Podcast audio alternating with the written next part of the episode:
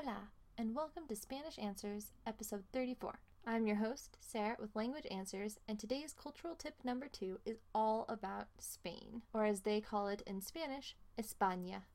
Spain is located in Europe, and it connects actually Europe to Africa. Well, almost, if it wasn't for the fact that Gibraltar is actually owned by England. So it goes Spain, and then right to the south of it is Gibraltar, and then right to the south of that is Morocco. Spain touches the Mediterranean Sea and it touches the Atlantic Ocean. And then to the direct west of Spain is Portugal, and to the northeast of Spain is France. Spain has over about 50 million people, according to the CIA World Factbook, and its capital is in Madrid. The government type is a parliamentary constitutional monarchy. And actually, if you want to kind of follow the Royals Twitter account, I've also included that in the show notes. I follow it just because one helps me to maintain my Spanish, obviously, by following accounts that are completely in Spanish. And also, I just find the royal family interesting. It's kind of a fun thing. Spain is divided into 17 autonomous communities, and it also has two autonomous cities. So, the history of Spain, it's rather interesting. I've included a link to two different sites that kind of explain why Spain is divvied up the way it is. It kind of explains it. A lot of it has to do with the country's history, as well as the reaction to the Franco dictatorship and when that all fell apart. And so basically, what you've got is you have 17 autonomous regions of Spain, and then these are further divided into provinces. Provinces are kind of like states, but not really. So within each autonomous community, you've got maybe one, two, or more provinces. And then within those, you have municipalities. And actually, the table by Abacode Advisors is really useful because it shows you the 17 autonomous communities and then what provinces are in each one and then what their main cities and languages are. So, for instance, when I did my study abroad, I went to Sevilla, also called Seville in English, but ugh, I just hate the sound of Seville. It's, I don't know, it's like Cruella de Vil. I like uh, Sevilla. So, Sevilla is the capital of the province Sevilla, but it's also the capital of the autonomous community, which is Andalusia, and that's located in southern Spain. As of 2002, Spain uses the euro, just like the rest of the European Union, but before that, they used the peseta. And actually, there are stores you can go to in Spain still where they sell pesetas, kind of like historical coin collecting, if you will.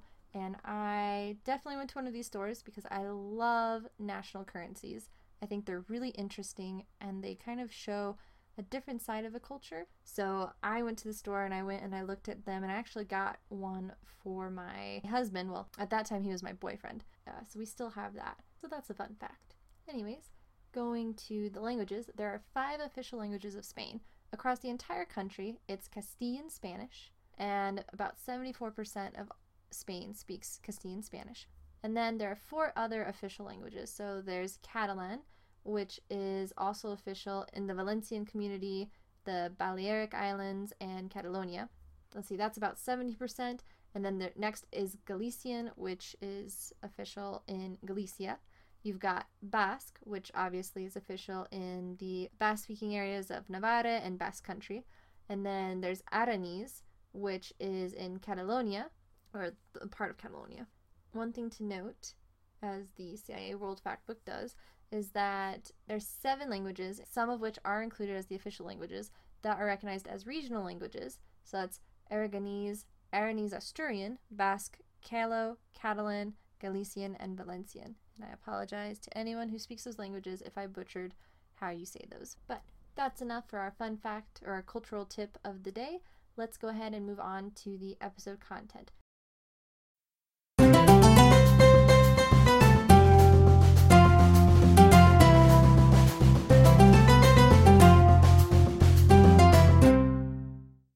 So, today's episode is about five different bilingual resources you can use with nursery rhymes or kids songs to help you in learning your in learning Spanish or to help teach your kids about Spanish as well.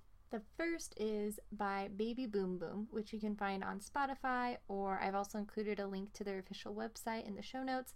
And the thing I really like about their CD is that it's in English and Spanish. So we've talked about their song a little bit on our last episode, but there's songs like The Mulberry Bush where you talk about daily routines. You wash your hands, you brush your hair, you brush your teeth, and they do this in English and Spanish in the same song, which I really like because then you get it back to back rather than having to listen to one whole song in English and then go to a different track and listen to a whole song in Spanish.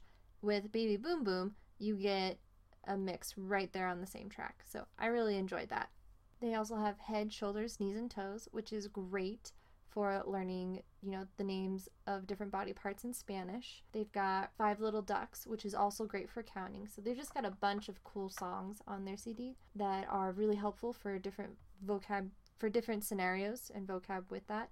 Uh, the one thing to take note of is that the CD is in British English and Castilian Spanish. So just keep that in mind if you ever do want to listen to it on Spotify or if you want to buy the CD. But I think it's really cool if you also want to just kind of get some insights into how the British sing these songs if you're an American and to get a sense of the Castilian Spanish too. And I'm a little biased because I did spend some time over in Spain, so I actually really, really love Castilian Spanish. Moving on to the second resource, which is by Twin Sisters. So they have a Spanish CD. Again, I've also included a link to their Spotify list and their official website. They have a ton of resources. In fact, my sister actually I don't remember if I've said this on the on the last episode, but my sister growing up used to listen to their German and English CD. So I can sing about the days of the week and numbers in English and German just because she played it so often and we heard, I heard it so many times. Oh man, it's a very effective way to learn vocab even without meaning to.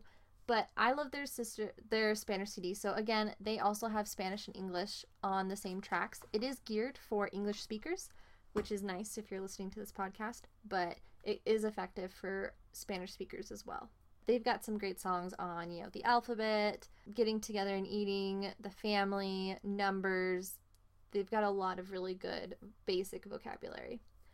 Then one other resource that I just discovered is by GoGoLingo. They have a Spanish English CD as well, so I've included a link to it on Amazon and to where it is on Spotify. But this resource or this CD has some really fun songs. Like they've got a cowgirl song, which I really enjoyed listening to. They've also got a shape song, which talks about, you know, it's different shapes, but it's kind of like a hip hop, really jazzy song, which I've also really, really enjoyed. So this CD also has English and Spanish on the same track, which is really important to me. So this one's really fun. It's got a lot of vocab, but they've come up with creative and fun ways. And if you're, you know, as an adult, they're really entertaining ways as well. So I think kids would enjoy it, but I think the parents would also get a chuckle out of it. Okay, our fourth resource is the Bilingual Kids Spot. So I really enjoy this blog. I've recently found it, I think, a few months ago.